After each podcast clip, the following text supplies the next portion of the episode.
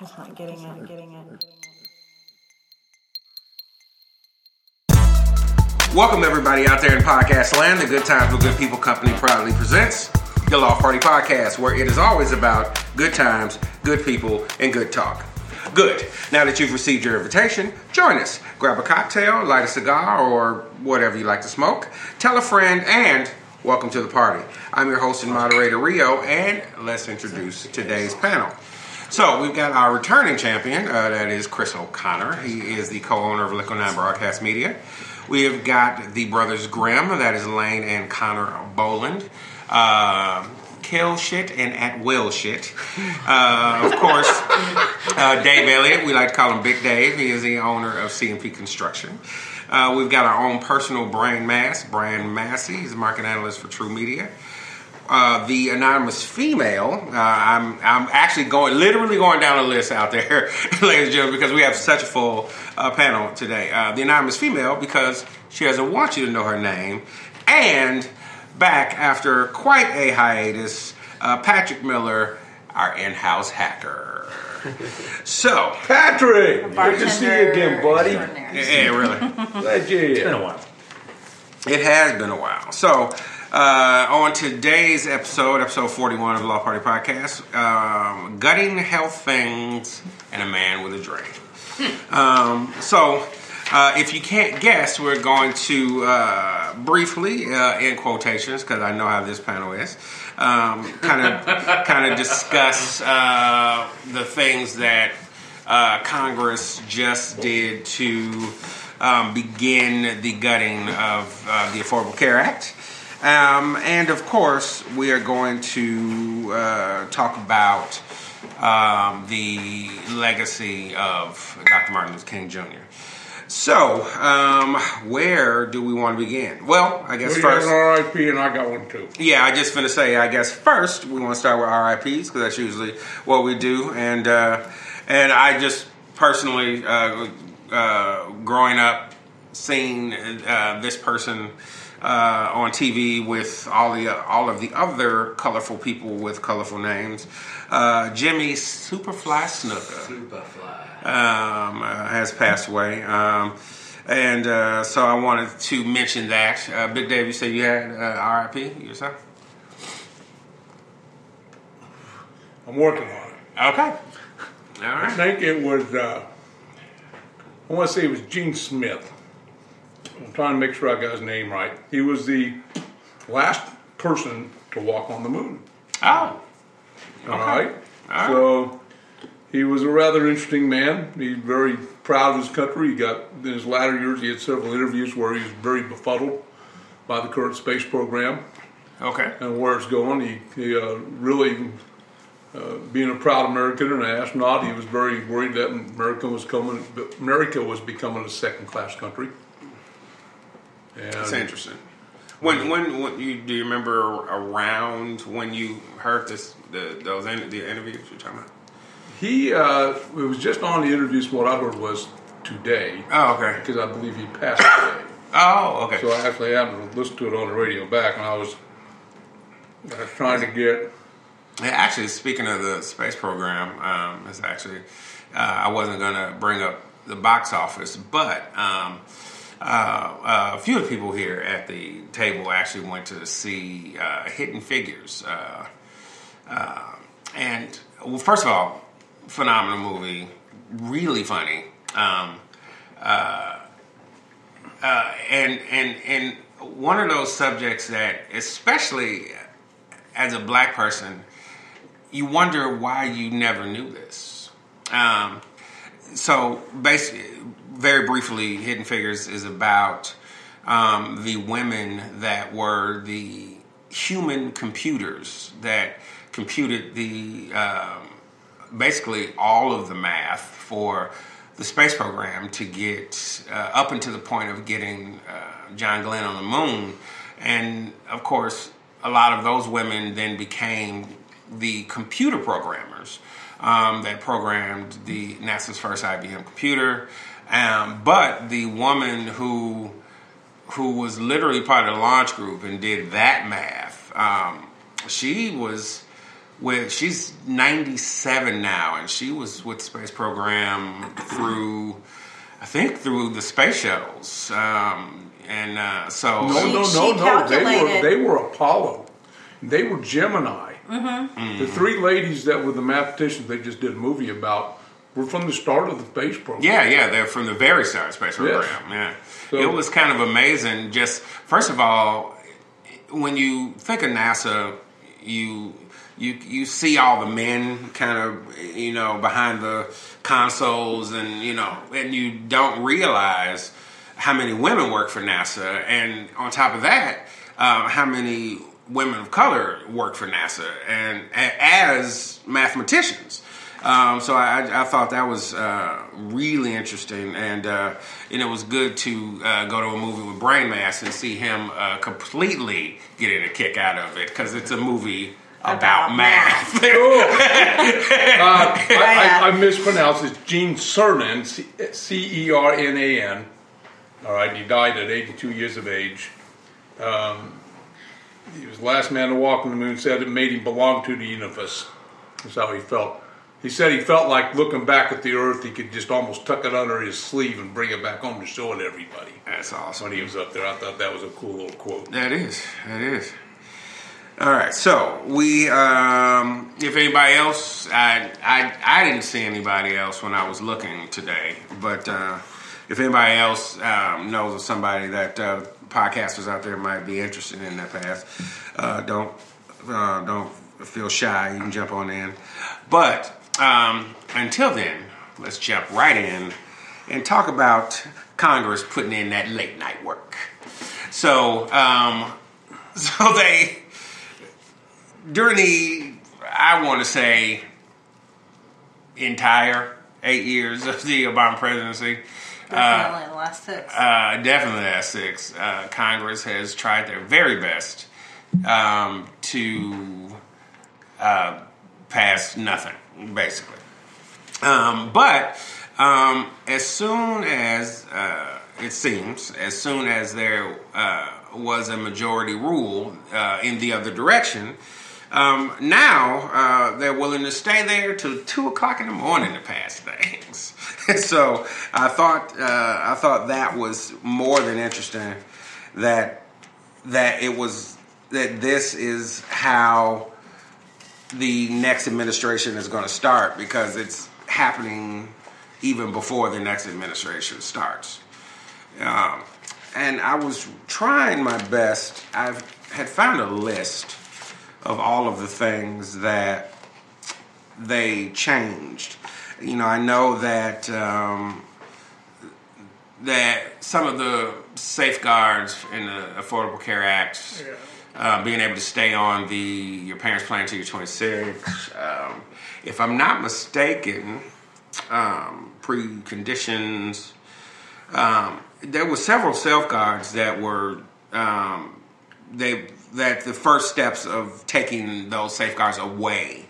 Um, and was um, passed. and I mean, not that you guys care, but and um, contraceptive. Oh yeah, yeah, yes, They yes, want to remove that from being covered. Oh, absolutely. no, no, no, no. I fully support like y'all having contraceptives. So how did the So I care very deeply about out? this. How did the what? So this, this did go all the way to the Supreme Court already. It Oh, wasn't Hobby that they Lobby wanted to take oh, away. oh, I don't know. We'll have to case. look that up. Yeah, I can't remember what the verdict in that case was.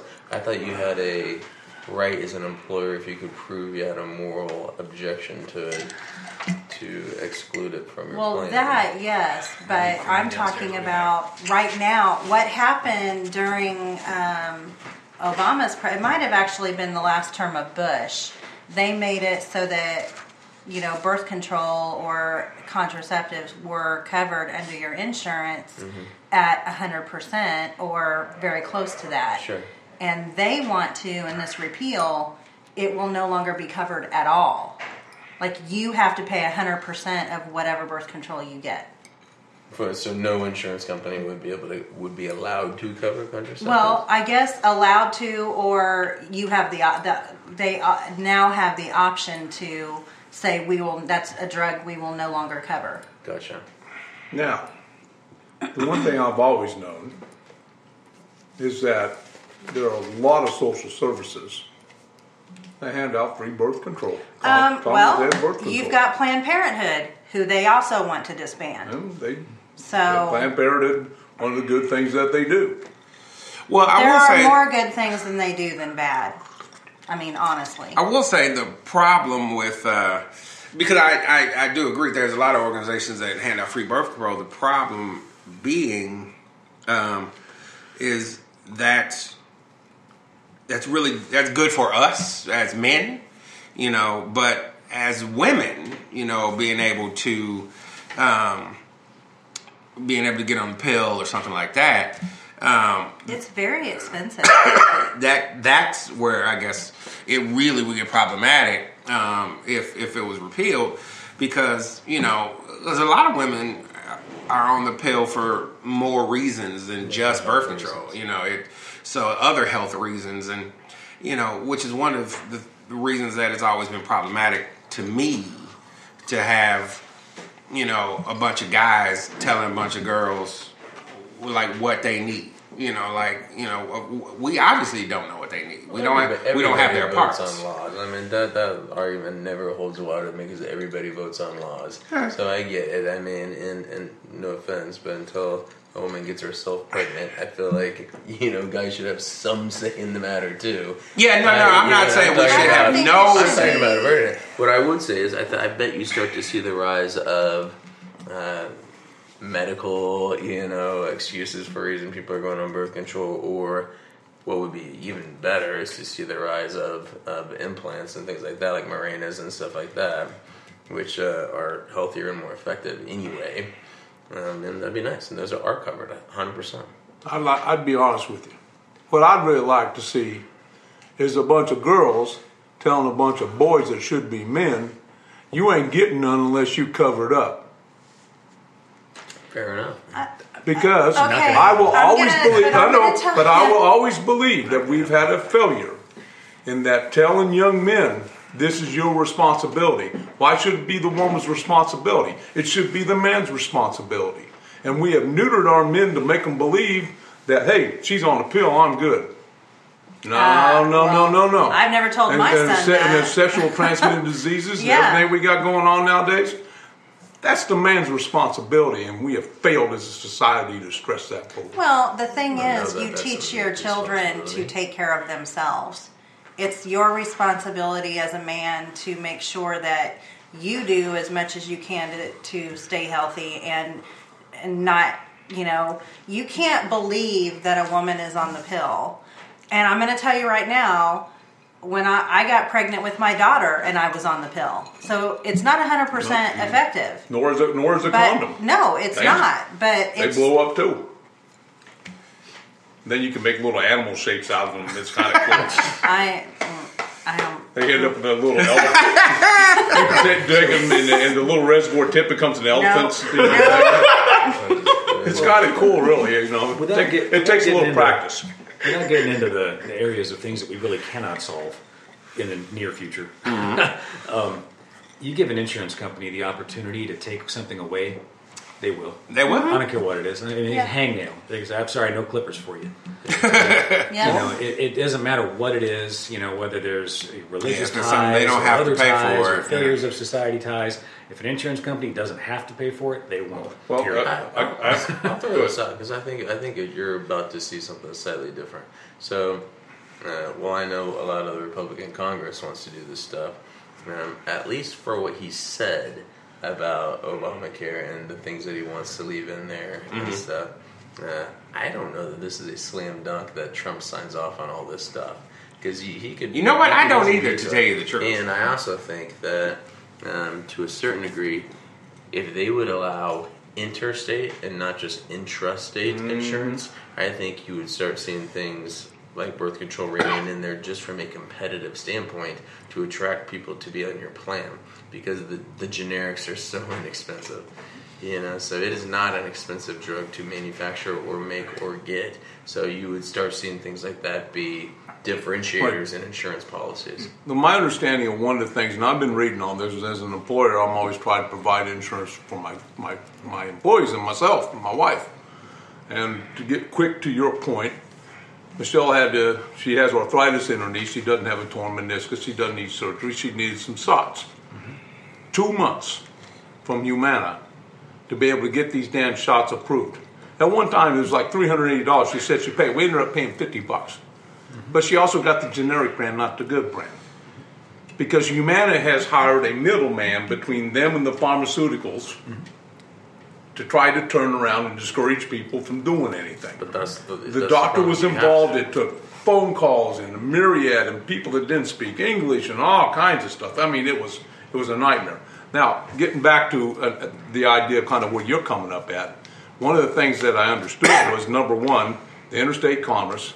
Number two, being able to form larger groups of people, Right. maybe due to your industry, and that will help drive down costs. Number three, the HSA, because I couldn't put in on HSA with Obamacare out there because I would have got fined $100 per day per employee, which was insane. Because I had HSAs before. They're much better than what's a- an HRA, which is at the end of the year you have to use all that money. Right. And if you don't, the government gets it. Right.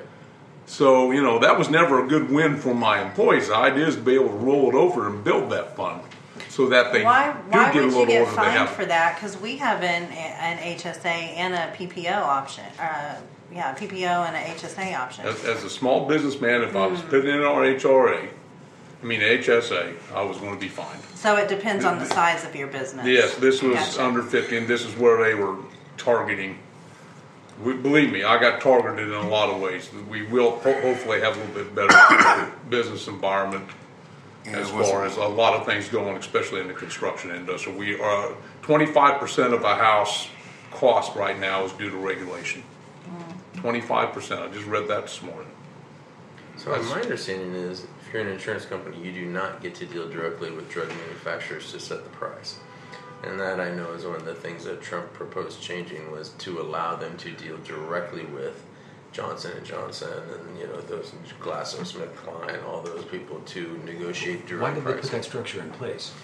I think it's very similar to the way that alcohol is done. There was like, a, for a long time, there was an abuse of just mm-hmm. they were in collusion together, so they So what's to stop that from happening again? Nothing.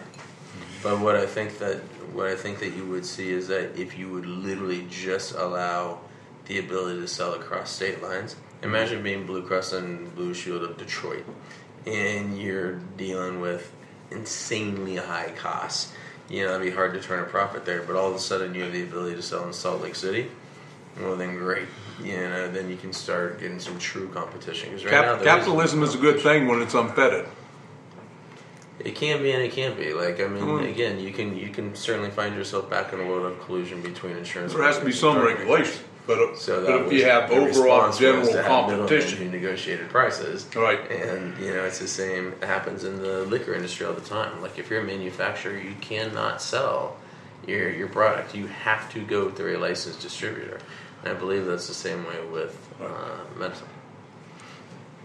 So it was. I was reading something, and it was saying that, uh, and uh, I haven't been able to look at the breakdown of the numbers, but I wanted to ask uh, ask the brain mass um, what what he thought. Um, it was saying that uh, what they what Congress just did, what the the measures they just did, will um, add uh, nine trillion to uh, to uh, our debt over the next decade.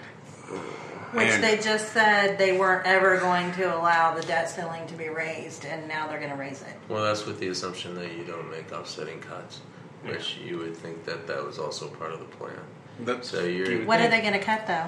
Well, that, dude, I don't know. That's- But, that's- Well, I'm sure that it's going to week. be. guarantee you it'll be Yeah. a lot of social services. You think services. and- to it now? and those They're- they're- Once again, things that a lot of what they people want. depend on. Yeah.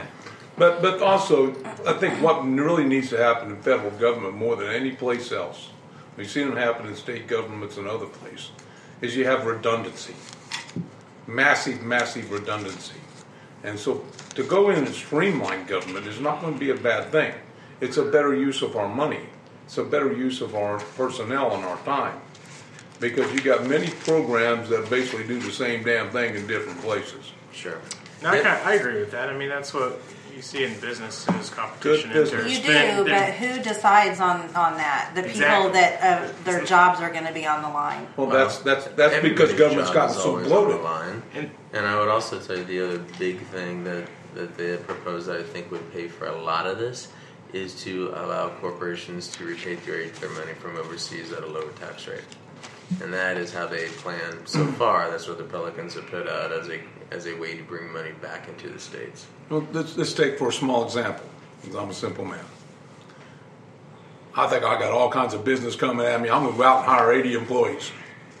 I've overbloated my business. I'm taking too much money here. I'm taking too many vacations. All of a sudden, boom, it hits me. I I've screwed up here. I my my foresight has been horrible. Everything's been short term vision. I'm gonna have to lay off 25 people. Does it make me an asshole? Somewhat I mean, because I be, because because I overdid things. Now I got to lay people off. This make it even smaller. I got 40 guys like I did in the recession, or 45. When we got into the recession, I had to lay off five or six of them. That hurt. I tried to get them people back to work as fast as possible, yeah. and I've actually lowered my unemployment by half just this year on my rates. So, if we streamline government, you are going to have to lay people off. People will lose their jobs. But they can also go into other sectors and go to work. That's where hopefully if business picks up and the economy's a little bit better, they can find places in the private sector because they are already interacting, uh, interacting with private sector job, uh, companies most of the time. So, you know, it's much like when guy gets out of the military and he knows what the defense companies there, they know where they got a chance to go to work at. Because a lot of them do do that. In fact, when Lane was here, our buddy has done exactly that. Paul out in Baltimore. You know, he's got a good job, and um, quite frankly, so does Amanda. You know, she she's out of work now, but she will go back to work in something that's associated with government in the private sector. So these type of things can happen, uh, and I don't see it as doomsday. I see it as something that might be necessary. Listen, I, I think it, the one to drop kids being able to stay on their parents' insurance is ridiculous, and I think the insurance companies won't even want that either. I mean, they're the least risky category that you can have, and the the other option is they're the first people to drop insurance when they have to start paying for it. Yeah, so I think if I'm an insurance company, I'm begging to not have that one repealed. Like, Yeah. leave that. Because they're offsetting costs. Absolutely, point. that's the entire that's the entire thing you got to be looking for now for your insurance companies offsetting costs. The insurance companies stepped on their own selves with Obamacare. They thought they would they would have they thought a lot of young people were going to sign up and they would have a windfall of money. They ended up losing money because opposite happened. I don't think Obamacare is totally broke. I think you guys. I, I think if they're really smart, and hopefully they are, and that they have some vision, which is always the scary part, as we are dealing with elected officials who tend to do what they want to do, not what is best for the country. And maybe, well, hopefully, we'll have a change. Yeah. But that they will turn around and take out some of the parts that don't work very well. Wh- and- which is what I've kinda always around. I think they may try to do that. I don't see that they're going. I don't think there's a popular opinion to turn everything completely over and come up with 100% new plan. Don't see it happen. No, I, I do think that there are parts of the plan that uh, are clunky and just don't work well, and uh, and it's possible to remove some things. You know, my my fear, and I think the fear of you know a lot of people who uh, who you know need and rely on what they've gotten from the Affordable Care Act is that. Um, is that uh, you know, that the Republican Party hated it to the point of just repealing it, then what happens to them? But I think at this point, um, once once you've had 20 million extra people ha- have insurance, You got to start dealing with the reality. yeah, you can't just snatch the rug from under them. You have to figure out how to to keep them covered, but more efficiently. you know, more cost effectively. And, you know, and uh, and and and I'm okay with that. Make and, it and- work. And, even uh, and even uh, and even uh, the president, President Obama, he said if if you can come up with a plan that is better, I, I will back it. He had You know. plans that were better. That he Well, ignored. but- but- And but- didn't one- but I don't yes, them. he did. Well- one- I'll give you one of the biggest examples. Uh, and if you just think in terms of pure politics, who's one of the biggest lobbies of the Democratic Party? That is the Bar Association and the trial lawyers, and they refuse to put tort reform in as part of the plan. I think there were a That lot is- of that is an concessions that, he absolute gave that he shouldn't have. There were three major ones that people wanted. Tort reform being a huge one because that drives up the cost of medicine in this country more Mm-hmm. than anything else out there. And Trump has said one of the things he's going to go after is big pharma. The negotiation process with big pharma. Well, never- Trump says a lot of things that we'll, we'll Get- see. has, after- has he got in office to give a I- try? Well, that's what I was trying to say. I guess we'll see after Friday. Right. Yeah. So you've been quiet, Connor. I, I just feel uh, very woefully unprepared for this uh, this half of the conversation because uh, let's put it this way: when it comes to, to insurance, I'm still double, double covered by my mom, my dad. And this is honestly the kind of thing that I was putting off worrying about till about 26. Okay. Okay. Got no dog in the fight yet. That's, that's okay. That's okay. Hey, You're whi- just which, listening What I have to worry hey, about. Yeah. which, But at which, which is, 27, there will be a bulldog on your ass. Hey, I look, promise you. oh, oh, uh, which, which God bless is you know one of the things that the Affordable Care Act gave you. You know, 26 was a the, the good law. ability to stay on to 26. So, No. And, Yeah, and, and it's something that they want to keep in the law. Yeah, well, Everybody wants No, no, they were saying that the- that was one of the things that they wanted That's one to. of the things they they're trying to would- repeal. that- yes, it is. I That know. and, and just It's I know that it it, is. it, I it, think that's one that's universally. I, I don't think they're, it's going to. sides. I don't think that one will stick. But I do know that that was one of the things that they put forward that they I wanted put to more pro repeal. than negative against it. Let's put it Yeah, that way. yeah, Here's the yeah. other thing that I do love that I just find when people bastardize history, and you know I'm a history buff. yeah. Uh, so this, I'm just on Huffington Post, which I love, but uh, Did you say protecting the Huffington, Huffington Post? getting getting universal health insurance in this country has been a long time Democratic Party goal going back to the 1940s. Actually, it was a Republican plan that Theodore Roosevelt first put forward as a progressive uh, back in 1912 when 12. he ran against Taft. So it was started out as a Republican goal, Yeah. and then it was just adopted by Yeah, what has it been? Seven or cousin, seven or eight presidents have, have have at least made some attempt at it, and um, it just so happens that Obama was the one that actually got something done. Now, like I say, I don't think it was perfect, but you know, you know, I, I don't know if progress ever is perfect. You know, it, I think you you make the progress you can make today, and then you make the progress you can make tomorrow. Um, of course, unless you're Patrick and you, you, you hack the thing and you take the whole thing down. Immediately. Well, I then find you own it. You pass it, you own it. Yeah. Wouldn't Well, you I love can't- to have that contract to build that system? That would have been fun. I'd like the contract to break it and show them what the problems are. All right. Yeah, I think there's a there seems to be this conception that, that I would argue misconception that you're going to put a national program in in a nation of our size with our degree of complexity, history with the states and states versus Fed laws, the, just the overall degree of of administrative complexity to the program that was put in place, whether you like it or not, and have any expectation that it would not require refinements. I think that's an absolute misunderstanding of how the system works. Mm-hmm. I You have to put something in place with an expectation that it will need That to you be will need to be refined. and Yeah. it seems to be an argument as though what was put in place was either perfect or imperfect. You should assume that anything on this scale is going to be imperfect. I don't, just dis- I don't default disagree with that, but when you know ahead of time what the imperfections are going to be, That and the shows you the imperfections areas are only that just there. prioritizes the areas you need to monitor closely. I would agree, but when the imperfections are only there because that is your base lobby, it makes it a little bit of a bummer. Well, you, And, and that's that's true of all classic politics cases. You across got to start somewhere. I, I, I'm not not Yeah. disagreeing, but there those were three obvious areas that they could have done that everybody you would have universally agreed Right. with if you weren't protecting your voter base. Well, everyone is. They all are. Well, I, and- I, I well, like that, but it takes yeah. away from the idea of oh man, here I'm at, Yeah. you know, trying to help people out with this great universal coverage. Hmm. Yeah. Yeah, it, it was it was a fine start, but three things could have made this law pretty passable for almost everybody.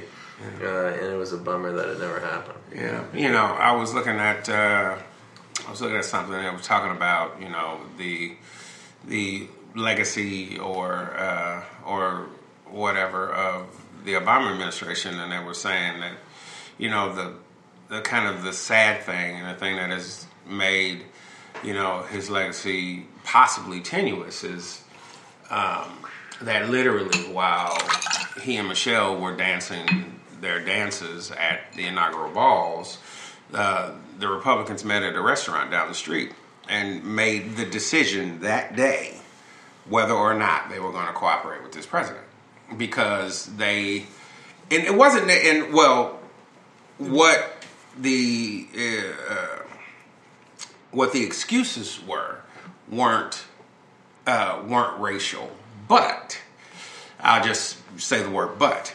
Um, but what the excuses were were that they had lost um, lost the election so handily that they needed to figure out how they were going to get back in power, and they figured the best way to get back in power was obstruct, obstruct, obstruct. And are we not seeing the same thing today on the opposite Yeah, we're side? seeing the same And thing. I- Well, yeah, and yeah, I, yeah. and I'll, I'll be fair. I don't know that's entirely accurate. For a very long time, Obama and Boehner had a fairly good relationship, and they actually struck some pretty good deals. What, That what, what the funny thing is, actually, because Boehner was part of the part of the interview, and he said he It was at the dinner, but he was even bucking his party Yeah. It to was try to have some concessions. He with was a him. leader. He was supposed the- to do that. In Once the you had thing the that Tea we Party watched, split. it was the Tea Party that started Once you had the. Tea Party split, you could not. do Well, and what did anything. Boehner say? He said, um,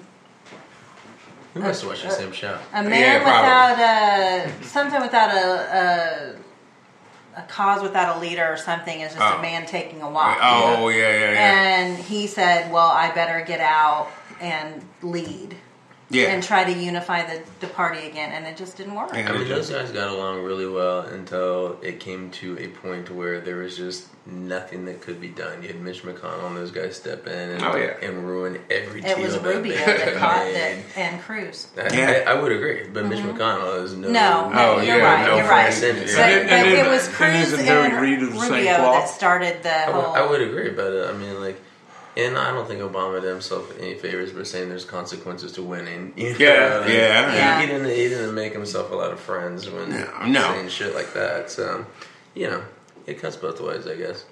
I just think they're all a bunch of morons, and I just hope nothing gets done. Ever. So, that's my favorite thing in the world. yeah. The system is actually designed to not allow sweeping change. Yes. That's it was intentionally designed like that, and that's a good thing, so that we It don't. keeps us going into chaos. It's actually why I'm slightly alarmed right Yeah. now. uh, think yeah. because it looks Too like much they're change maybe for the sweeping system. change. When you have the Yeah. presidency, you have the House, and you have the Senate, and you also have At the Supreme court, two Court. potential yeah, Supreme seats Court on the court. nominees. Yeah, I mean that's, that's, that's an alarming kind of thing. This is a little thing that kind of gets off the conversation a little bit, but the, there- there was one thing I noticed as I was trying to get insurance for the guys, and someone were looking at Obamacare, was that they didn't take insurance for me, or they didn't get on the exchange. They just got fined six hundred and some dollars, and they still didn't have insurance.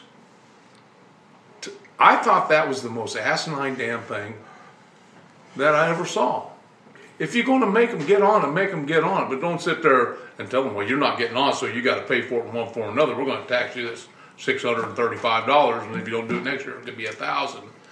I understand it's, it's an incentive to try to get them on. These guys don't have the money to get on. They're just, you're just taking money out of their pocket I, I have said because this they're poor construction workers. I believe this a thousand percent, and I will stick with it. I I will use my I guess former sister-in-law as an example of somebody who couldn't possibly afford insurance because it was way too expensive. But she was always able to find the money for a plane ticket to go see her boyfriend in Colorado. She was able to find the money for cable TV, and I don't know a single kid who can't pick up their bar tab, and they do pretty regularly. I'm like, this is. It was always just a matter. But I'm paying some guy, This is for some guy fourteen dollars an hour. He's got a couple of kids and a wife that stays at home with the kids. They live in some crappy old apartment. They're never going to be able to afford it. But they didn't qualify for any of the subsidies on the Well, they insurance? they They they, they, absolutely- would they Well, would my- they would they- they, there would, were- but they're not going to go that far Well, then- because It's an issue. you have to understand who they are. You know, these a lot of these guys never even ca- got a high school education. Mm-hmm. You know, so they have a certain amount of ignorance. They can't turn around and say, you know, well, I, I should probably go do this, and then I can get a supplement. And then I got everybody covered. I got my children covered. I got my wife covered. I got myself covered. Everything's good. Where most of the time, if they were going to get a plan through me, they couldn't afford to insure their kids and wife anyway. They just got a plan through me because I put hundred dollars a month towards it. And if they're young enough, they aren't paying hardly anything. They're paying $15, $16, 17 dollars a week. If they're like 21, 22, 18, 19, Yeah, we pay 100% of they don't they don't pay insurance, hardly. But I'd love to pay all- pay hundred percent, skyrockets the premiums. but I'm already paying. I'm paying two thousand dollars a month just putting hundred dollars per man on. Sure. Because I got 20 people out of 42 signed. Like, I don't know Sure. how the subsidies work. It's it's it's it's a it's a big it's a big topic. So. Yes, Yeah. it is. I wish it wasn't easy. attached to jobs. Like, Yeah. it sucks. But that was one of the things that employers did to attract good candidates. I mean, that's why people then became too associated with this is now a a right through an employer to do that. Right, right, You right. know, so uh, that was companies doing it on their So, um, this this of course is a is a topic that's uh, got way more meat on the bone than we got time to talk about it. Well, it's an evolving topic, and we'll be able to. Oh yeah, It's going to be very interesting the next two or three months to see how this evolves out. absolutely. And it'll be an interesting topic to come back many times to.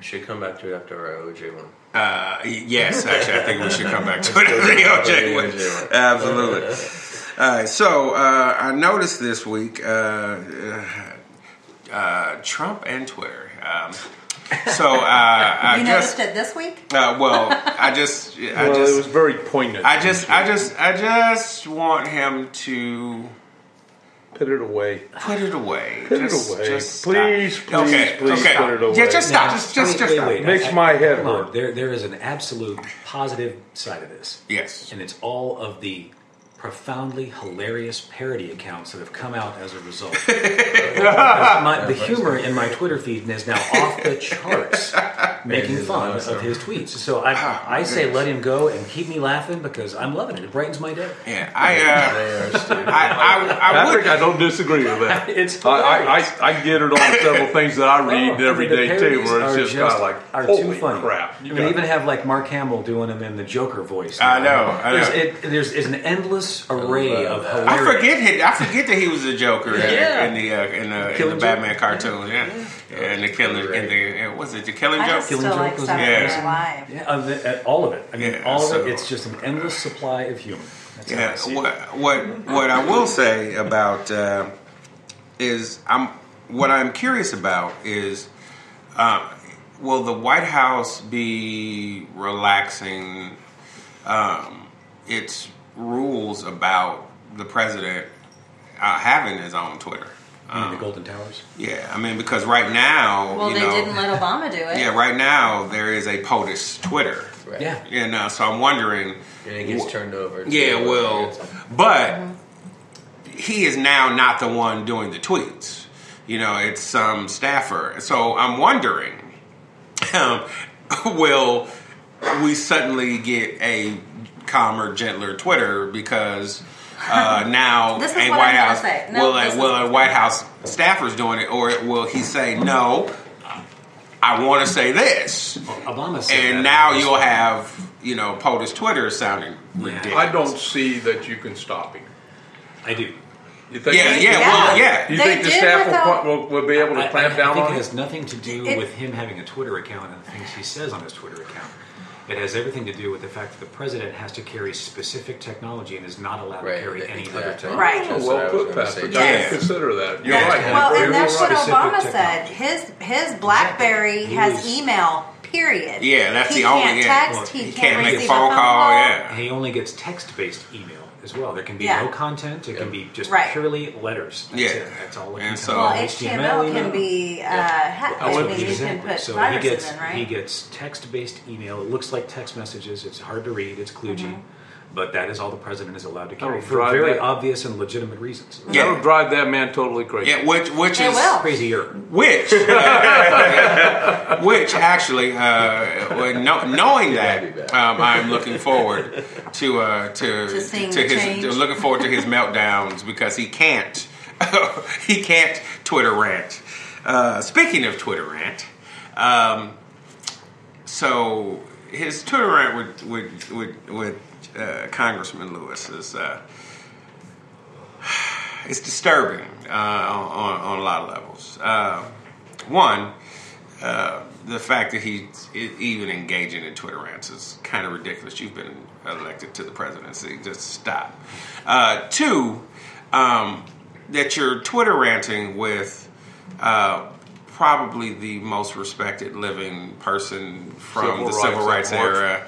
Uh, just, just stop. Just, cause you, the, the, and this is this is the problem.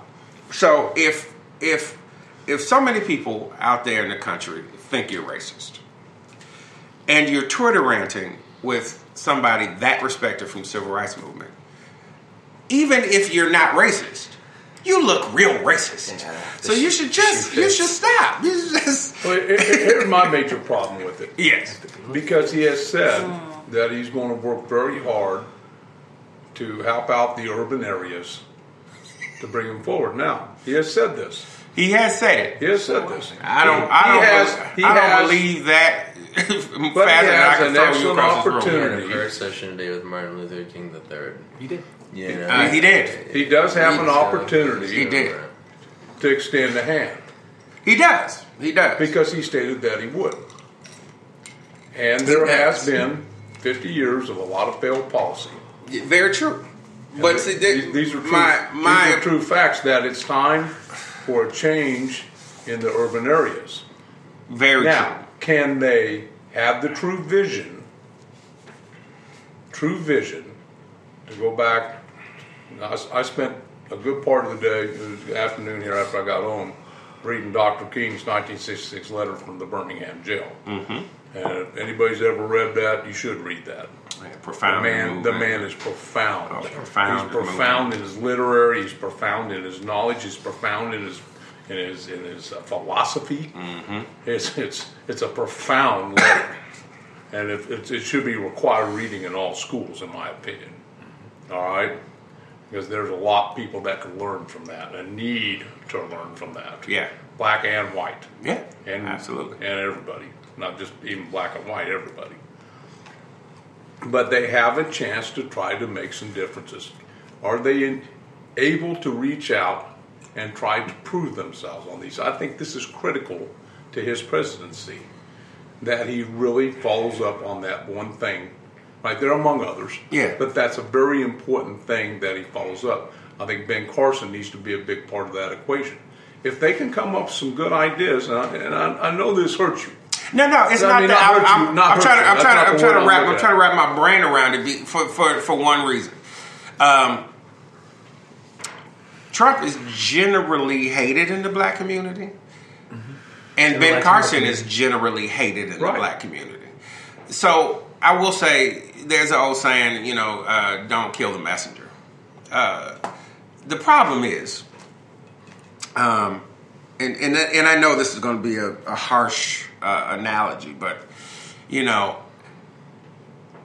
if David Duke is saying the right thing, it's David Duke saying it, and are you going to hear it? If if it's coming from a person that you don't trust on that level, and that that's my worry. It, I, because Trump would have to do some profound things to help the African American community in order to gain their trust.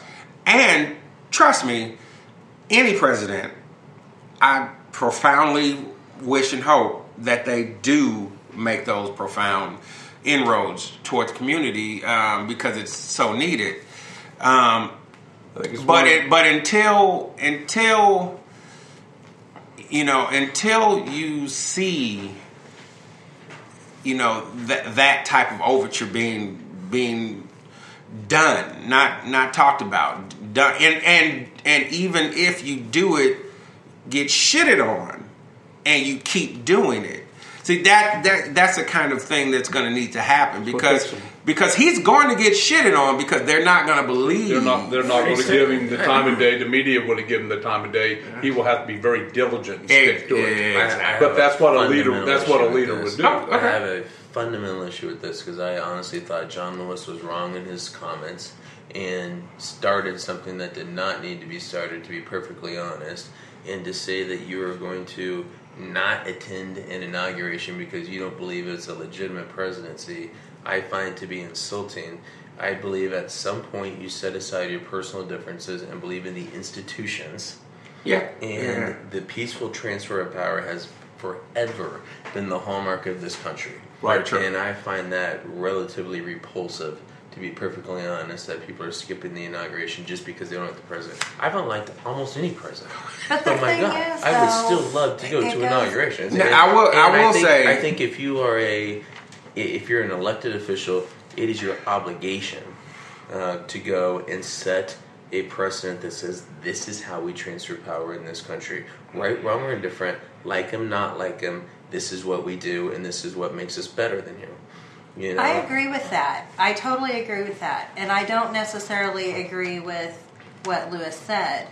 But Which is where I was Trump's about to go reaction to that, it, instead of being the bigger person or whatever you want to say, two wrongs don't make a right, whatever you want to say, it there's a certain way as the incoming president that you maybe should have addressed that. Listen, do I think he's a moron? And- of course. I, I, everybody knows that. I think he's But instead of letting it ride out, But- because people would have been upset about what he said, but instead Trump had to do his Trump thing and pissed everybody off. I so they're not focusing on what was said that was wrong about not attending the inauguration. Because there's this notion in in America that oh man, every white candidate has to somehow bend over backwards and reach out to the black community and yada yada. I'm like, well, no. There should be a compromise. They should both reach out to each other, and that doesn't happen.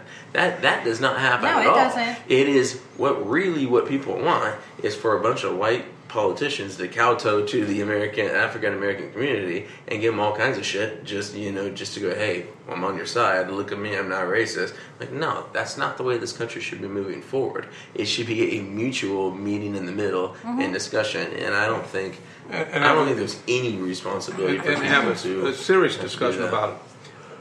Being being home all weekend, I didn't I didn't go to the office. I didn't work. Very rare for me. I, I actually started. I sat down and did some research. If you give me a couple seconds here, and, and for the most part, and when Obama was elected in 2008, they had millions and millions of people showed up. I mean, it was just a phenomenal show for the inauguration. There was hardly, I don't know if there was any arrest or there was hardly any arrest. I don't know if there were was any. very, but yeah. I think there was no arrest. I think is what I read. Yeah, it was very peaceful. Mm-hmm. It was a coming together. Um, the Republicans, the Republicans lost, and the, the Republicans lost, and then they really did a very peaceful transition, Yeah. which is what we just brought up. Yeah. Now we go to Trump's election, and we got Disrupt, J- Disrupt J20 out there, who uh, have had a training session at American University about how to disrupt the whole procedure. They will protest, and they and they go Google it up and look at it. Yeah. Uh, And I didn't just do one site; I went to many sites. I went to Mother Jones, and I went to very liberal sites to see what they had to say about it. I find that I find that uh, you know very troublesome. Uh, they're going to crash to the.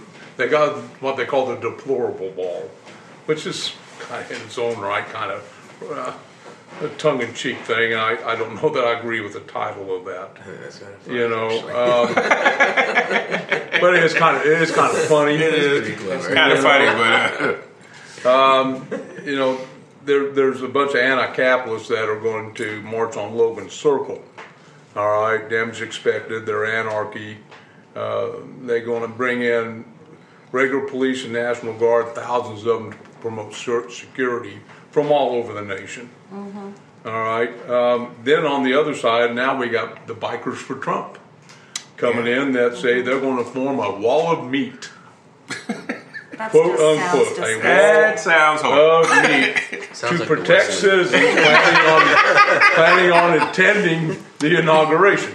Now, these are a lot of the same bikers that have protected the funerals from the West Right. Grove mm-hmm. Right. people Yeah. and things like this. So, Yeah. you know, they're they're not necessarily the Hell's Angels rolling in to Exactly. you know do their thing. These are mostly vets and and that type of people, and they're there to try to keep the peace and somewhat, and hopefully it Well- does stay that. I, I have my doubts. I think this will go a little bit crazy. Yeah, I don't think that's Well, the and And, you right know, and then, do. hang on, hang on, I got one more. And then you got uh, the women's protest march.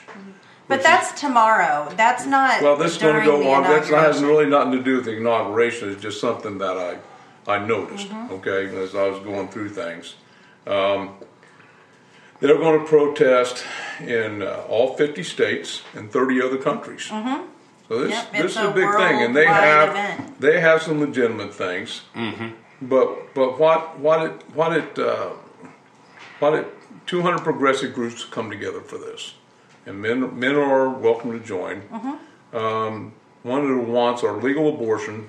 And this is their major platforms: legal abortion, environment, prisoner rights, voting rights, free press, affordable health care, gun safety, racial and general gender gender equality. There's too many R's in that for an. East Coast guy. Thank you.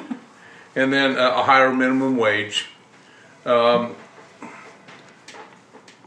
you know, there are things in there that I look at and I go, they're here in some form or another. You know, you're just you're you're taking a subject and just kind of beating it to death in some ways. You know, or- I understand I- where I I, can't understand even where you're into at, but, but but I guarantee my my wife, I wish she would have come tonight, would have had some enlightening views on this. I got a couple of things. Um, Well, I, I'm eh, involved in our women's group at work, so I'm just going to say no, we're not equal yet. Most of that thing, most of that list. Now, Chris may treat the women that work for him differently. You may treat the women that work for you differently, but globally, no, I'm women scared are of not. my I'm scared of my wife now. You're scared of your wife because she can beat you with a right, right. but, you're not. It, women's equal rights are much different. And I, Chris, I know you feel completely. We've had that conversation about I'm going to make You know, one point. Work, workplace pain. such a strong woman, or you know, whatever. I'm gonna, make, I'm gonna make a quick point, and this is the only thing that bothers me about it. Be glad where you live. You live in America, because in the Muslim countries, countries in particular, but that's why it's a ninety, global I know, event. ninety percent of Muslim Muslim women's It's, are yeah, sexually- it's or have their just clitorises removed. countries. Yeah, I get that. that that is that to me But that's what is the this greatest women's. But that's what this is about. It's a global. It, it's a global event. It's global awareness. It's not just. I don't have a problem with that. But you know what? That's why, yes, American women started it for a global event. So yes, we can do that. We can speak up and say we want this to be a global event because freedom. we have the freedom to do that. And I'm that all, doesn't I'm mean all that about we're that equal. empowerment. I am all about that Yeah. empowerment. And but but they need to realize. I, I want the American women to realize that this is your standard. This is what you need to do.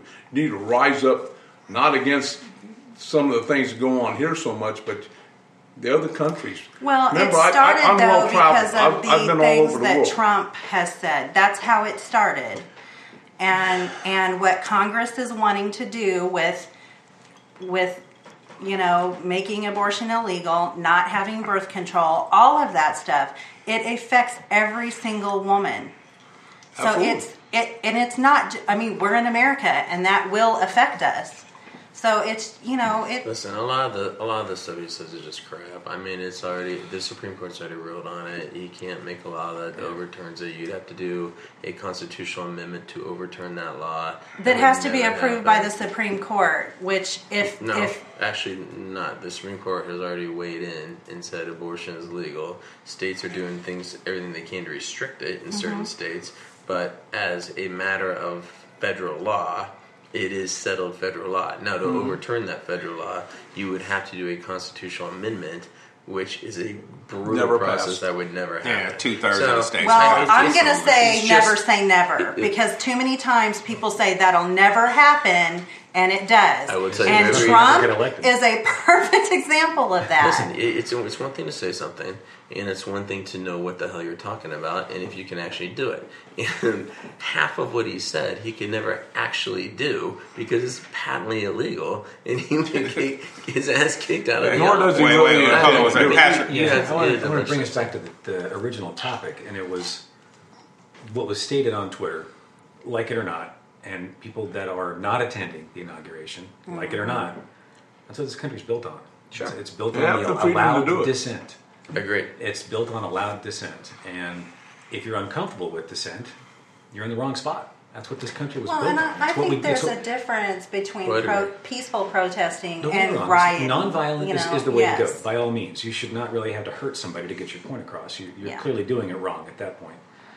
But the fact that everyone's getting upset that people aren't attending, honestly, it frustrates me, and I don't like it.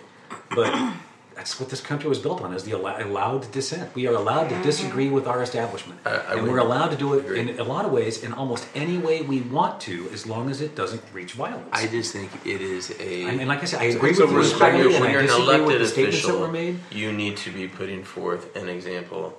And, and I would say Well, that- his entire life has been. But the a same thing phenomenal goes for example. Trump. He should not be allowed to rant back. He should be the bigger man because he's the POTUS. That's why I think it was P-O- P-O-E-T-S, whatever. But the point is, someone calls him Cheeto Jesus and he goes into a Twitter rant about it. I mean, that that right there tells you that this is something that both of those folks shouldn't have engaged in. Completely Well, agree. good. Right, right, right. I would But it, when it really comes down to it, who should be the bigger man? Who should set the best example? It should be the most, the highest elected official. POTUS. Yeah, yeah. I don't care Which what I anyone says to him. He, ha- issue it's- that he has people to set the example, and he's setting Yeah. a very dangerous example in a lot of ways. I think Yeah. Both sides think are, don't get me wrong, but- examples, exactly, both sides are and setting it- dangerous it's- examples. They're very bad. As long as it doesn't come to dividing. violence, it's allowed. It's just we further can not like it all day long. It's further in the divide, and I, It is. I'm a It big is. Believer totally that you, agree. to live in this country, you have to put up with all kinds of shit that, that you Yeah. hate. Yeah. And people have. I mean, I'm I'm a believer that you should burn the flag if you want to. Go ahead. Like that's. Patrick, I'm glad you're- Well, I'm that's glad you're back, actually buddy. in the. I mean, isn't that I part of the? appreciate con- it. You I really that. do. It's- it's glad you're back. That's That's what separates us. I've been, I've been to again, I find many other countries. I've is what it traveled to. I've spent a fair bit of time in Russia, Gabarita Paruski. So it's you go to places that you see. Uh, anybody out there in podcast situation. land that knows what he just said, uh, leave that in comments because Okay. I'm, I want to know what that was. That's just for basically me. asking if you speak Russian in a formal sense. But uh, Okay. yeah, it's In a formal But sense. you go, yeah. There's languages that have the formal U and the non-formal U. It's, No, no, let's go. yeah, but the, the main the main thing is you go to other places. We live in one of the best places. We live in the best place in the world, Yeah. and a lot of those things we take for granted. I mean, we we have in a lot of cases there's services to take care of this when you know the proverbial fit hits the shan. Lots of things. The system is designed to protect most of the people, not all of them, and there are some some things to work on, but. We got here and we became a country because we left other places that did this crap. Yep. We don't need to fall into that same trap. Do just not worry 200 about- some And that's years the big later. worry, and that's what I'm, that's what I'm trying to protect against. I want us to continue to be a first-rate company, country. Yes. I don't want us to be a second-rate country. Part I of that certainly is- don't is want us to be a third-rate country. But country. part of it is not letting you know your own citizens troll you, other countries troll you. I mean, you shouldn't. Both sides shouldn't go off on Twitter rants. Both sides sides should take the higher road and say, "Got it, we disagree." Yeah. Okay. Everybody out there, don't fight. Okay. okay. With with with that, uh, I think now we're going to pivot towards something I think we can all agree on. Yeah. Dr. Martin Luther King Jr. Um, as today uh, is uh, Martin Luther King's uh, Martin Luther King Day, where the day we officially celebrate Martin Luther King's birthday. Um, uh, I just want to go around the table and um, just just get some brief uh, statements or anecdotes uh, about King or his legacy, and you know how you feel that it has affected your life personally, or or or the country as a whole. Um, Uh, a lot of people have said that he is possibly the greatest American we've produced, um, and and I would tend to agree with that. Um, I'm all, I'm with you on that. Can, can I read a quick paragraph? I got several paragraphs I'd like to read through this about the letter from Birmingham, Oh, yeah, yeah. 1966. Hey, what's going on, podcasters? Let's acknowledge the good friends of the Loft Party Podcast. The Majestic Restaurant and Pendergast Club, carrying on Kansas City's tradition of great food and great jazz, 931 Broadway in Kansas City, Missouri. The J. Rieger Kansas City Distillery, whiskey, gin, vodka. That is, oh so good. And friend of the podcast and panelist, Lane Boland, managing to keep the podcast going. Apparently, wealthy or not. Now onto our regularly scheduled program. And, you can hear his cadence, his beautiful oratory cadence in this. I, I will try to do some justice. More basically, I am in Birmingham because injustice is here. Uh, let me follow. He's, he's writing to a fellow clergyman that is one questioning his resistance that maybe it should be better done through negotiation than it was through action, peaceful action. More basically, I'm in Birmingham because injustice is here. Just as the prophets of the 8th century BC left their villages and carried their thus said the Lord far beyond the boundaries of their hometowns. And just as the apostle Paul left his village of Tarsus and carried the gospel of Jesus Christ to the far corners of the Greco-Roman world, so am I compelled to carry the gospel of freedom beyond my own home, home my own hometown. Like Paul, I must constantly respond to Macedonian call for aid. That is profound. Very. Very indeed. Uh, and I got paragraph after paragraph and paragraph in here where the man has, has expressed himself enough to make you go, that is amazing. The, the, it, it, and, and, and, and the one thing I really got from the letter is his morality, his, his, his talk of just laws and unjust laws. Just laws have morality, unjust, unjust laws have no morality. You know, segregation was an unjust law. To put a sign in your business saying that you do not serve me is an unjust law. And this is what he was about. He was all about just laws. We have to have our just laws. America was set up on a, on a, on a religious just law. And I think one thing as America has gotten away from is that we do have that, that religious background that sets our morality. And it was a Christian religious background. And we have learned to turn around and accept all religions as part of this, and which I'm sure he was part of. He talks quite fondly of his Jewish brothers. He talks quite fondly of his, of his, of his, of the white clergy, even though he felt that modern clergy was not quite understanding exactly where he had to be. He had some problems with them because they really felt like negotiation was the way, and he felt like peaceful demonstrations were the way to go. So, the more you read on Dr. King, and you guys have heard me say this in many podcasts, that you look at the measure of the man, and I agree with Mario. I mean, I think he was one of our greatest, one of our greatest men that ever walked the American soils, and he deserves all that credit. Yeah, absolutely. I, to add, uh, there are people like Dr. King that stand out. You've got Gandhi, King, and it doesn't matter what religion they come from, where they were. They've all stood up for very similar principles under very similar circumstances. and the things that they've done to transform humanity as a whole, not just the country they were from or the religion they served, have been absolutely uh, profound, amazing, and we will hopefully see something like this again at some point in time. But until then, he is the benchmark that you are held. I feel like the uh, good doctor has taught me uh, a lot about uh, a lot about candor, about maintaining uh, a level head, at least in the sense that the way that uh, he uh, led, I, I, would say, his half of the civil rights movement, as opposed to the way that Malcolm X tried to tr- to try to uh, accomplish things through through uh, organized violence, civil disobedience. That um, I, I, feel like that he did a lot in regards for uh, providing a basis of legitimacy, very hard to question legitimacy for the civil rights movement, and uh, that that, that uh, the the precedent that he set with avoiding violence to the nth degree is uh, something to definitely uh, be be followed and be uh, be uh, encompassed. Shows it can be done. Yes. Can, I- can I read one more? This, this, this is last paragraph Okay. of the letter, okay? Uh, he says before three paragraphs, for never have I written a letter so long, but he has plenty of time on his hands, basically. Uh, I hope this letter finds you in strong faith. I also hope that the circumstances will soon make it possible for me to meet each, each of you, not as an integrationist or a civil rights leader, but as a fellow clergyman and a Christian brother. Let's all hope that the dark clouds of racial prejudice will soon pass away and the deep fog of misunderstanding will be lifted from our fear drenched communities. And in some not too, too distant tomorrow, the radiant stars of love and brotherhood will shine over our great nation with all their scintillating beauty.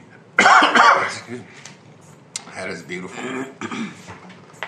It's, it, like I said, the man was phenomenal. Brain mass? Uh, uh, you know, the thing that sticks in my head is just that the way he was able to speak and communicate to everybody. I mean, everyone that was that was around. I mean, and to this day, we're still talking about it, and that's all. That's amazing. You know, we went and watched that film, uh, Hidden Figures, and the thing that I was thinking about takeaway. Um, you know, there was that there was a part where uh, he asked one of the, the ladies, he said, "Where do you go for forty minutes a day?" And uh, she said that oh, there's not a bathroom for her in this building. She has to walk half a mile to go to the, the I believe it was the colored ladies' restroom, which was terrible. And and you know the the next scene shows the guy tear, tearing down that sign. He said, you know, we're not dealing with that here. And it was interesting because I was thinking, it was one of those where he's like, we're trying to put a man in space. Like, we're not going to deal with this crap that we shouldn't be worried about anyway.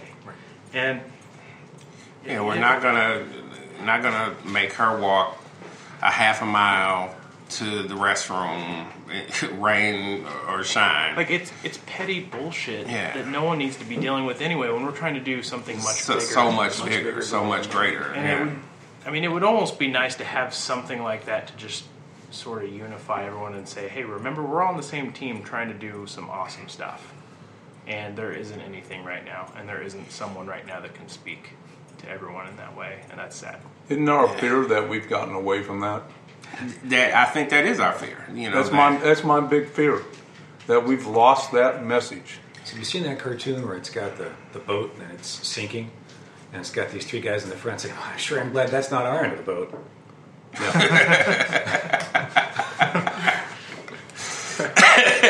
Yeah, and uh, and you know what? And uh, un- unfortunately, I think that has kind of become America. You know, and, and, and everybody's just concerned with their end of the boat, and uh, you know, as long as their end of the boat isn't sinking, it doesn't matter if the rest of the boat is sinking. Not realizing that if any part of the boat is sinking, the whole boat is sinking. yes, You know, for the greater good. We always we have to get back Yeah. to the greater good of America. It's not about us and them. It's about the greater good of our wonderful country. And like Patrick's traveled overseas, I know you've been overseas. You've worked overseas. Mm-hmm. You know, a lot of us, a lot of us have been, and I wouldn't. A lot of us haven't been in tourist areas by any stretch of the oh. imagination. So we see what the third world country is, and we see how these people live. Wake up, people! Wake up, podcast land! Because Yeah. give it up, honey, because it is unbelievable what you have here if you're willing to reach out and grab it. And of a lot I and I and I and I live that with a passion. I live that with a passion because, and then of course, I've been poor. I've been dirt poor. I had to eat red beans and rice because that's all I could afford. and you can get a whole bunch of it and cook a whole bunch of it, and it'll last you a long time. Maybe if you're lucky, you get a ham hock. but you know, you can always rise up in this country. Anybody can rise up in this country. I don't care who you are or how downtrodden and downpressed you are. If you have that desire, nowadays, because of people like Dr. King, we all have that opportunity, even though it's going to be a lot harder for some than it is for others. Chris?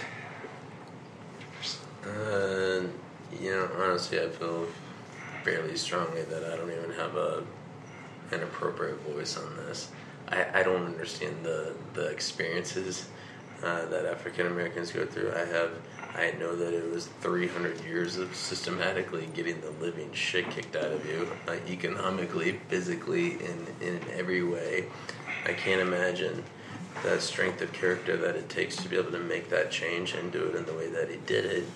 Um, but honestly, like I've never had anything like that happen to me. I can appreciate it at an intellectual level, Right. and and acknowledge that you know I do believe he's one of the greatest people that's ever been an American for sure, if not one of the greatest people in the world. in the world, right. let's be honest, like I, I I don't have that experience. I can only appreciate it from a distance.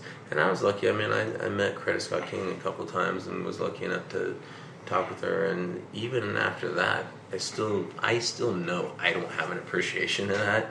You know, and so for me, it always comes down to theoretical arguments to some degree. Like uh, it, it's it's very difficult because I look at the things that are happening today and really honestly wonder if he were alive right now, what what would the message be?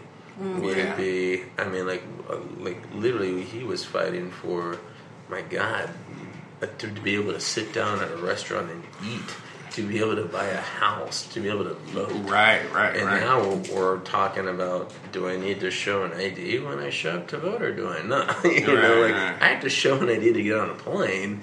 You know, so you wonder like it feels now it's like grasping at straws to a certain degree, uh, and so you don't know. th- And this is part of the problem I think on how to create a more unified country is I don't know really what the issues are. I think they Right. just get blown out of proportion. It's easy to say, uh, easier, I would say, uh, I'm fighting for the right to vote than it is to argue about the specific rules of how you vote. Like that just Right. seems a little nebulous little to me. yeah, a little And so I wonder, yeah. I honestly wonder what what the message would be today. But I mean, clearly, like you, you would be stupider than Trump if you tried to deny that he was one of the greatest human beings that's probably ever walked this planet in terms of the accomplishments that he made. Yeah. It's just I know that I don't have the experience and the background to fully appreciate all that. Yeah. And uh, so for that reason, I just go, listen, I, I, I can admire you in every possible way without being able to share the same pain and suffering and everything Yeah. else that you went through. Well, you a know- part of it to me. I, I guess uh, you know I will I will I will reserve uh, my uh, comments for last. Uh, so that brings us to Anonymous Female. Well, I think kind of to kind of tag on what Chris said, you know, it's hard, and we had the conversation New Year's when we were having dinner. We were talking about driving through the South and how, you know, I, I don't remember which who said it, but it was basically like, you know, oh, there's no issue really with that, and I'm like, well, there is. Actually, that was me. Okay, I did say that. and so I, didn't, I didn't see an issue anymore, and, and I might have been erroneous in saying that. Well, but but I think that that's kind of the point I'm talking about is, and we talked about it that night. We're never going to be able. You can empathize, but you're never going to see, interpret a look, um, hear a conversation, feel that fear that Mario would feel. So it's, you know, it, it kind of goes along the same thing. Doc- like Doc- I can. I'm sorry. Go ahead. Dr. King says this in his letter. And he's talking about the moderate whites and even some of his Jewish brothers, as he put them, that why I appreciate your brotherhood and I appreciate your help, it's hard to understand where the Negro stands as far as what he has to deal with on a daily basis. It's hard for you to put yourself in my shoes, no matter how hard you may try. Right. Well, and I think that you, a lot of, um, and I'll, I'll just generalize it. A lot of people say, "Oh, that's not how it is," or "I don't see it that way." Well, you don't because you're white. You know, you're never going to see it that way. So you can't disregard the way somebody feels. You know, because it, you, you can't tell somebody they're wrong for feeling a certain way. You can try to understand it, and with that knowledge, either change the way you are or help change the way other people see Bingo. it. That's the most But you- important thing right there. But you can never, to me, it's like you telling me I should feel a certain way about a woman's right, or, you know, me telling Mario, well, well that's not right. Well, But he sees it differently than I do. My, my only argument is is that there are, are, are people in the world nowadays who are working a lot harder to understand this. And I think one of the things that failed in this last election is saying that people didn't understand this. I think it was a huge failure that there are people out there to understand this. Even if they're not black, they they do have maybe not a total understand what's like in the shoes, but they have empathy for it They do, but and, it's and, always and they the are trying to make a difference. Mm-hmm. And they're trying to come to those grips and understanding and reach across the aisles. And when they're told that by a certain group of people that we don't want anything to do with you, well, that's kind of hard to take.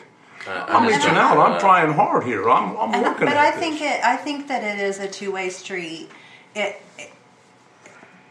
You have to be willing to have difficult conversations with people openly Yes. and say, you know, this is why what you just did. I mean, there's there's people that I work with Without being that down. they're that they're all of their you know we have teams all of maybe they're the only african american on the team and even during the election i mean you really have to not completely silence your voice but you should be aware of the things that you're saying and how anyone that hears that would interpret it hmm?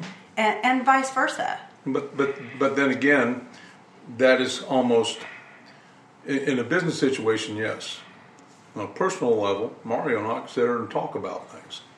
So we are Yeah. able to have any conversation possible because we would we respect each other and try to honor each other's opinion, even if we don't fully agree with it. But at least mm-hmm. we're trying to come to an, a common understanding of where he is. I need to understand how he feels. Yeah I, I can appreciate the the progress that was made. I think it is virtually impossible to say that purposefully and legally uh, we held an entire class of people down for 300 years. It's been less than two generations, and that now all it literally reminds me of beating the living shit out of somebody at recess and then helping them up and I'm see we're all good now. It's all, it's wrong, wrong fine. I'm like, "Nah, it doesn't work that way. And I one of the, we did a documentary once and I'll just and then I'll, Yeah. I'll totally turn it down. I'm sorry, but it, it hit home for me in a weird way. It was we got paid by um, the uh, Jewish group Oh. out south Oh, by yeah, the yeah. Sprint Center. Or whatever. They paid us to make a documentary about how um, Jews and blacks worked together during the civil rights for, for, for housing. Right. And so we were interviewing all these different people, and we would interview uh, some of the Jewish people, and they were like, "Well, I really wanted to join this country club," and they said no, and you know stuff like that. And then you sit down with like Emanuel Cleaver did it, and he's like, "Well, I really wanted to go and eat a sandwich at this place," Right. and they told me, "No, go eat it back out in the alley and get the hell out of here, and you can't stay with everybody else." And I'm like, it was not the same thing. There's no possible way to put yourself in your shoes, and I just mm-hmm. I can't even pretend. I can only appreciate the magnitude of the change that he made, because it was literally 300 years of sys- and it still goes on to, to a certain degree now of systematic holding people down. Yeah. And you're talking two and a half generations or two generations, and We you, make some progress. you expect an economic basis in place. It's not there. You expect, I mean, people go, oh, why is that strong? Well, for 300 years, there was no economic basis to build on. Everybody else was allowed to build an economic basis. They weren't. You know, there's a million other reasons, mm-hmm. but that is a large one to me. Yeah. And so, I don't know. Yeah. And we should, we should, real quick, we should celebrate the progress that Dr. King made. Oh, absolutely. that- that's my because point. there, yeah, because there are many, many people of of the African American culture that have achieved great heights, not just in, in government either. I mean, in, in, in all in all levels. Yeah, in all become. CEOs of companies and everything else. And you look at this, and you know, doctors and lawyers and everything, they have achieved that. Now, there's a certain amount of blacks and whites, even poor whites. The poor people have somewhat been left behind, and, and that's a failure. But you know that's that's a failure that we have to work on. We've got the other part done. Now let's go work on the other failure. Yeah, I do believe that. Uh, you know, I remember uh, growing up, and uh, and and I actually I've said this past two or three years, and I actually I'm, I'm gonna in the next couple of days I'm gonna go out and look for it and buy it. I remember uh, Martin Luther King holiday every year be off from school, and I'd be because my mom usually had to work, and so I was uh, at my grandparents' house, and uh, and I remember sitting there watching uh, this um, old uh, documentary that they used to play on. They used to play it every year, on, and it, it seemed like it was on TV all day on like ABC or whatever it was called, Eyes on the Prize, and it just was this full day, full day almost documentary about the civil rights movement and you know and all that. And, and I remember sitting there with my grandparents uh, and watching uh, my grandfather, who uh, was probably the strongest of character man I've ever known. Um, you know, uh, you know, with the silent tears coming down his face because you know, listening to, you know, listening to some of the playback of the King speeches and you know, and and it really has always sat with me that you know, like you say, Chris, we're not that many generations removed. You know, like my grandparents, you know, moved up from Mississippi and lived that life. You know, that you know, I I personally couldn't fathom living, but in lies the progress. You know that you know my grandparents my grandparents definitely lived that life. And you know my mother uh, you know her generation dealt with uh, prejudice um, but not um, you know the oppressive violence. But they dealt with very blatant prejudice. And to my generation where you know i've definitely had my uh, run-ins and issues uh, with racial situations, but I've, uh, for the most part, ran across good people of, of all of all colors, and we've been able to, you know, have these types of conversations, you know, and, and it always brings me back to, you know, Dr. King's speech when you know he says, you know, he just his dream is that one day his his his children can you know can can play with you know little white children and and and that